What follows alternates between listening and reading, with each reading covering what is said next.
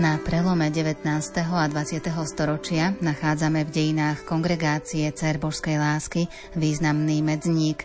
Zakladateľka, matka Františka Lechnerová, odchádza do väčšnosti a vedenie kongregácie preberá nová generálna predstavená. Práve za jej pôsobenia dostáva kongregácia tretie a definitívne pápežské schválenie. Aj toto obdobie v dejinách kongregácie nám priblíži sestra Daniela Bezdedová z kongregácie Cer Božskej lásky.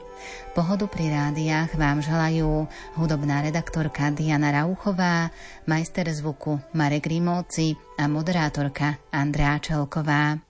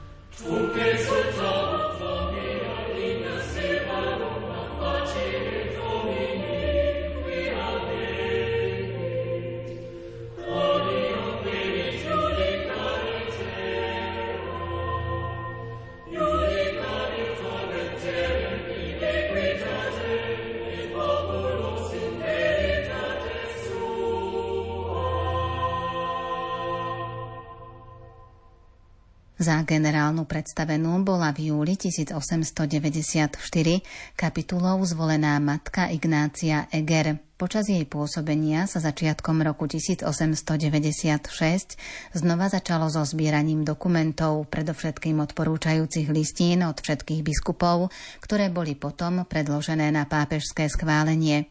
V roku 1896 mala spoločnosť domy v 15 diecézach – Matka Ignácia Eger aj s ďalšou sestrou osobne cestovala začiatkom marca 1896 do St. André k jezuitom s prozbou pripraviť konštitúcie pre nové schválenie.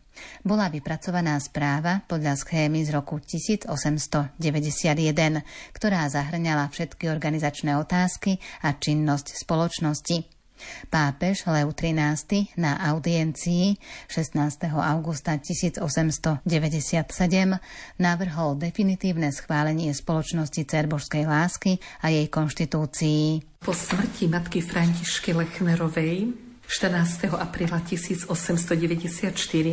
v Breitenfurte pri Viedni jej pokračovateľkou v riadení kongregácie bola sestra Ignácia a samozrejme pokračovala v tých ideách matky Františky, v zakladaní znovu nových domov, aj v tej duchovnosti a pozbudzovaní sestier podľa vzoru matky Františky. Ďalším veľmi dôležitým medzníkom v dejinách kongregácie bolo v roku 1919 rozdelenie na provincie.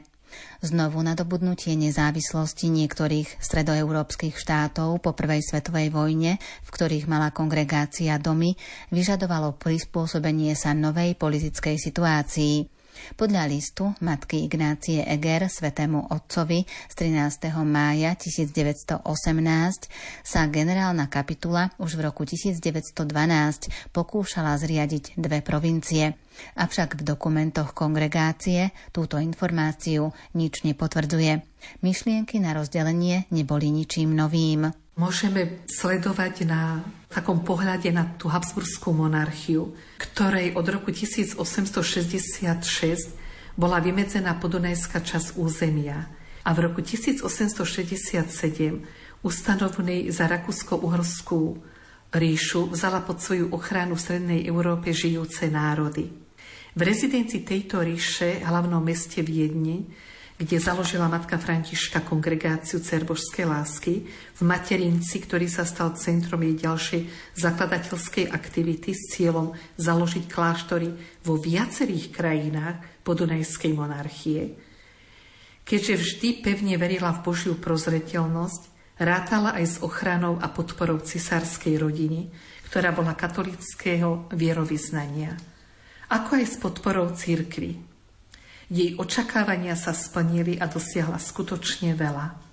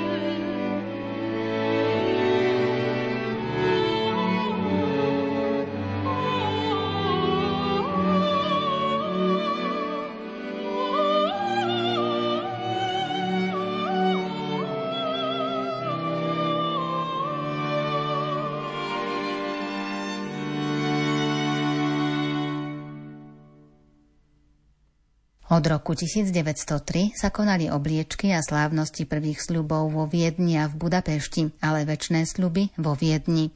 Pre jazykové problémy boli zriedkavo posielané sestry iných národností do Maďarska a naopak. Pri vizitácii v tejto časti kongregácie delegovala generálna predstavená jednu asistentku, ktorá bola maďarského pôvodu. Dlhší čas ňou bola sestra Valéria Morvaj, prvá provinciálna predstavená maďarskej provincie.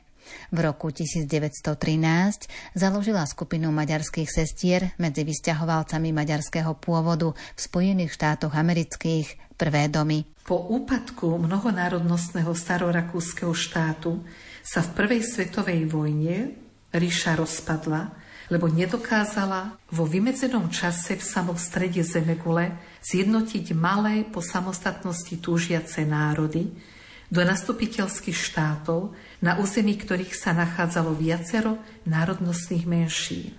Aj kongregácia matky Františky sa zrazu ocitla na samostatných územných celkoch, ktoré už nemali žiadne spojenie s malou Rakúskou republikou.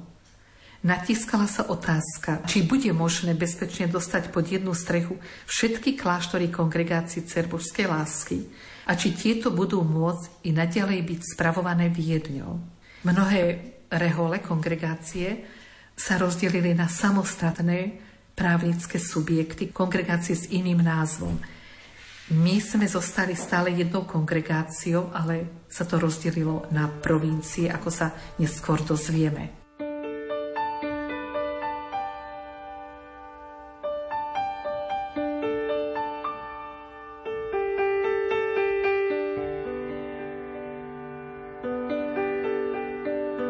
Každý den jeden milostí, každý den jeden milostí, každý den jeden milosti, když jej celý svému pánu odevzdáš. Každý den jeden radosti, každý den jeden radosti, každý den jeden radosti, když jej celý svému pánu odevzdáš. Každý den jeden vítězství, každý den jeden vítězství, každý den jeden vítězství, když jej celý svému pánu odevzdáš. Každý den jeden milosti, každý den jeden radosti, každý den jeden vítězství, když jej celý svému pánu odevzdáš. Každý den jeden milosti, každý den jeden radosti, každý den jeden vítězství, když jej celý svému pánu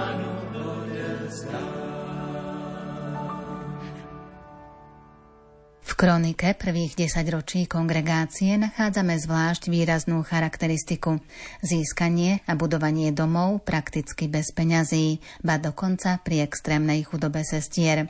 Za tým, čo matka Františka označuje ako neopísateľné utrpenie, sa skrýva neotraziteľná dôvera v Boha – vo vedomí svojej ľudskej slabosti a bezmocnosti trpí pre naliehavosť služby lásky, prijatia chudobných žien, ku ktorým sa cíti byť povolaná ako úbohý nástroj v jeho rukách, v úplnej odovzdanosti pánovi verí v uskutočnenie Božieho plánu. S kultúrnymi a jazykovými rozdielmi, ktoré tak veľmi pôsobili na mentalitu ľudí, sa zakladateľka už vysporiadala. V prvých desaťročiach zastávali funkciu predstavenej vo väčšine provincií nemecky hovoriace sestry, pri obsadzovaní ktorej sa nebrala do úvahy ich národnostná príslušnosť.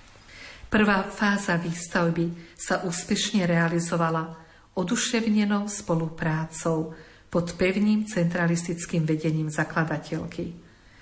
Patrilo to k jej pedagogickej stratégii, že oboznamovala všetky spoločenstva so svojimi zámermi, Viedla diskusie so sestrami a tešila sa, keď aj sestry prispeli svojim umom a radami. Schvalovali jej návrhy, v realizovaní ktorých ich neraz predišla. Po vydarených akciách všetky spoločne vyjadrovali vďaku Bohu, darcovi všetkého dobrého spievaním Tédeum. Nech sa kláštor nachádzal v ktorejkoľvek provincii. Boli jedným srdcom a jednou dušou.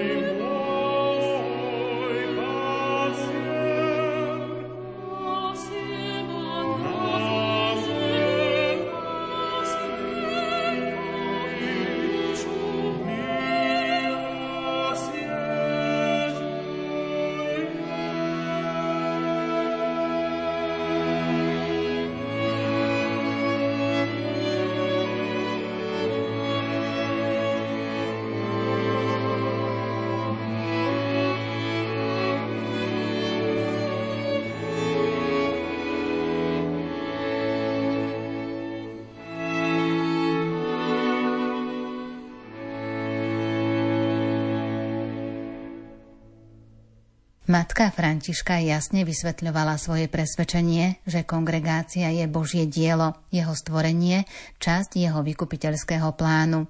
Nasadila všetky svoje sily, aby spolupracovala na uskutočnení tohto stvoriteľského a vykupiteľského diela. Špecifický cieľ spoločnosti vyžadoval vhodné prostredie. Matka Františka hľadala, nachádzala a získala jeden dom pre spoločnosť, ktorá mala v tom čase tri členky. Bol to prvý dom, materinec kongregácie. Počas prvej svetovej vojny a v období po nej bol materinec spolahlivým a citlivo reagujúcim centrom všetkého diania. Generálna rada, do ktorej boli delegované sestry, zo všetkých spoločenstiev, po mnohých diskusiách konaných ešte pred jej zasadaním, schválila zakladanie provincií. 11. oktobra 1919 bolo súčasne so založením po jednej provincii v Čechách, Poľsku, v Juhoslávii a v Maďarsku zvolené aj provinciálne vedenie.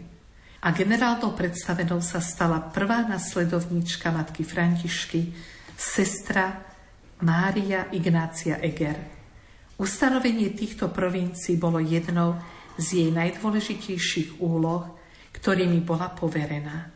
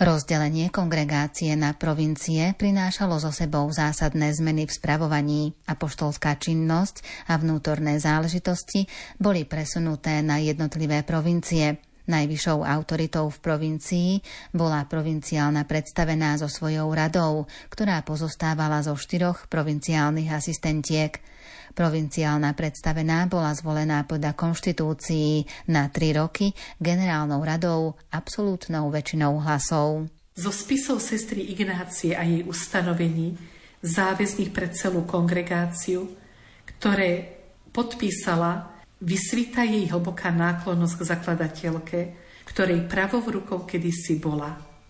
Viac než 30 rokov sa usilovala viesť kongregáciu v duchu matky zakladateľky.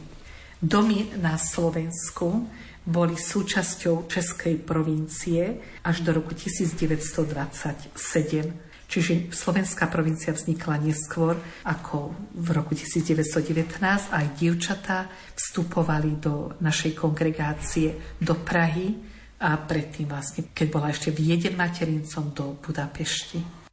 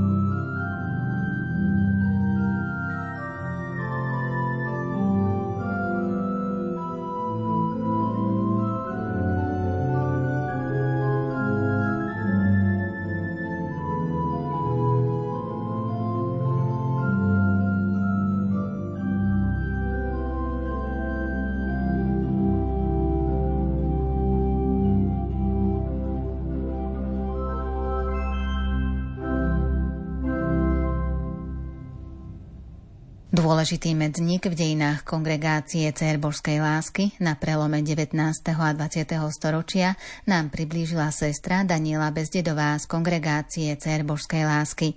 Podrobnejšie si o rozdelení kongregácie na provincie povieme na budúce. Dnes vám za pozornosť ďakujú hudobná redaktorka Diana Rauchová, majster zvuku Marek Grimovci a moderátorka Andrea Čelková.